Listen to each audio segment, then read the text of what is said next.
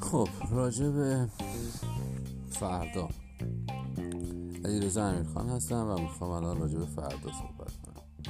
راجع به فردا اصولا آدم اصلا نباید صحبت کنه چون فردا که امروز نیومده. امشب خوبه. امشب که هوا خوبه همه خوشحالن.